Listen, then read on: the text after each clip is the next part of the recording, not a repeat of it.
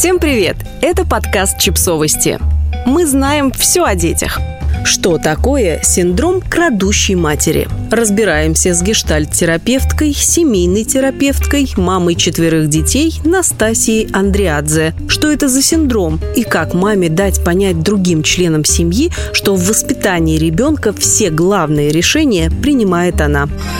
Что такое синдром крадущей матери? Под синдромом крадущей матери понимают вмешательство в отношения матери и ребенка других членов семьи, когда они пытаются занять место матери, вытеснить ее эмоционально или физически, обесценить ее. Это злоупотребление уязвимым состоянием женщины. Это когда другая женщина пытается присвоить себе больше прав, участвовать в жизни ребенка, считает, что она лучше знает и больше умеет, чем родная мать, транслирует и осуществляет это.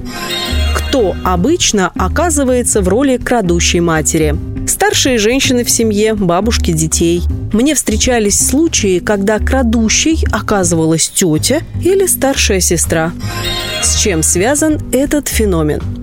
Чаще всего это происходит в традиционных семьях, где все друг от друга зависят и есть слияние. Находящиеся под властью и давлением мужчин женщины тоже хотят властвовать и командовать и организуют скрытый матриархат. Женская власть распространяется на домашнее хозяйство и управление жизнями членов семьи из чего формируется потребность женщин воспитать всех детей. В основе желание спасти систему. Женщина хочет все взять в свои руки, потому что она лучше знает. На самом деле она не может выдержать тревогу, вызванную происходящими изменениями. Ведь когда сын или дочь создают свою семью, они отделяются от большой родительской. У них своя жизнь и своя система воспитания детей. Главное, мать считает, что семья должна быть вместе, семью надо сплачивать, и она пытается добиться этого через власть и контроль. На российском Кавказе, а также в Таджикистане и Узбекистане бывает, что если у одного брата жена не может родить, другой отдает ему одного из своих детей. И чаще всего именно их мать говорит, что нужно так сделать. Это крайнее проявление кражи ребенка, физическое изъятие ребенка в целях сохранения семьи и укрепления системы. Как наука объясняет синдром крадущей матери? Это не научный термин, но научное обоснование у феномена есть. В теории семейных систем Мюррея Боуэна есть понятие дифференциации. Чем менее у человека слиты эмоции и интеллект, тем дифференциация выше. На другом полюсе слияние. Уровень слияния дифференциации влияет на эмоциональные процессы, уровень близости, дистанцированности, уровень тревожности в семейной системе. Люди, умеющие дифференцировать свои чувства от поступков, способны создавать и удерживать границы.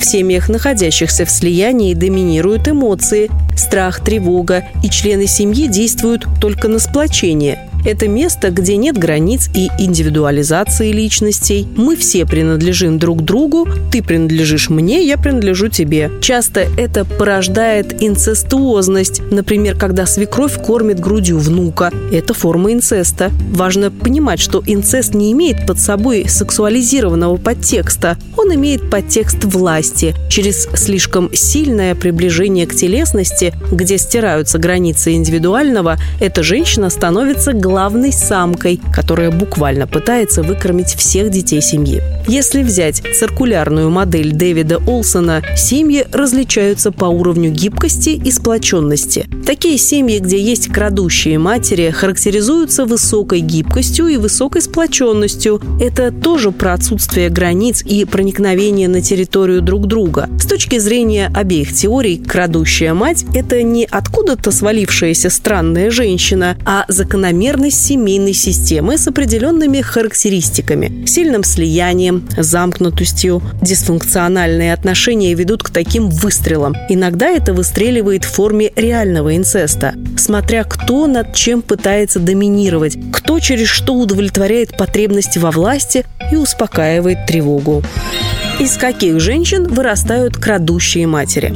Женщины с отнятой жизнью, с отнятым пониманием, кто они есть, жертвенные. Если женщина положила всю жизнь на алтарь семьи, теперь ей все должны, по ее мнению. Чаще всего это женщина угнетенная. Скорее всего, в ее родительской семье с ней не считались. И в собственной семье муж относился к ней как к объекту.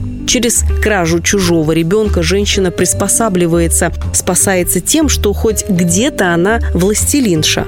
Опасность кроется в том, что вразумить такую женщину сложно. Обычно она уверена, что действует из лучших побуждений, не видит в своих действиях проблемы и вреда. Как отличить, где заканчивается здоровое участие других членов семьи в воспитании ребенка, а где начинается кража? Нельзя дать универсальный критерий для всех семей. Но если мама интуитивно чувствует, что происходит что-то непонятное, что ребенка забрали, куда-то понесли, ей не сказали, ничего не спросили, ей важно обращать на это внимание. Иногда начинается с легких покушений на границе матери и подрыва материнского авторитета. Что маме делать в таком случае? Я бы предложила очертить круг ее ответственности за ребенка, как она свое материнство переживает, в чем она чувствует себя в контакте с ребенком, чем он пошел гулять, во сколько он ложится спать, что он поел, определяет мама. Важно, чтобы эти решения слышали, понимали и поддерживали другие члены семьи. Когда мама говорит ребенку «нам сейчас пора кушать», бабушка должна сказать «слушай маму». Мама сказала «пора кушать». Главное отношение ребенка в семье с мамой. Если ей нужна помощь других родственников, она попросит. Если же ей начинают навязывать, обесценивать ее и ее усилия, это уже похоже на синдром крадущей матери. Подписывайтесь на подкаст, ставьте лайки и оставляйте комментарии. Ссылки на источники в описании к подкасту. До встречи!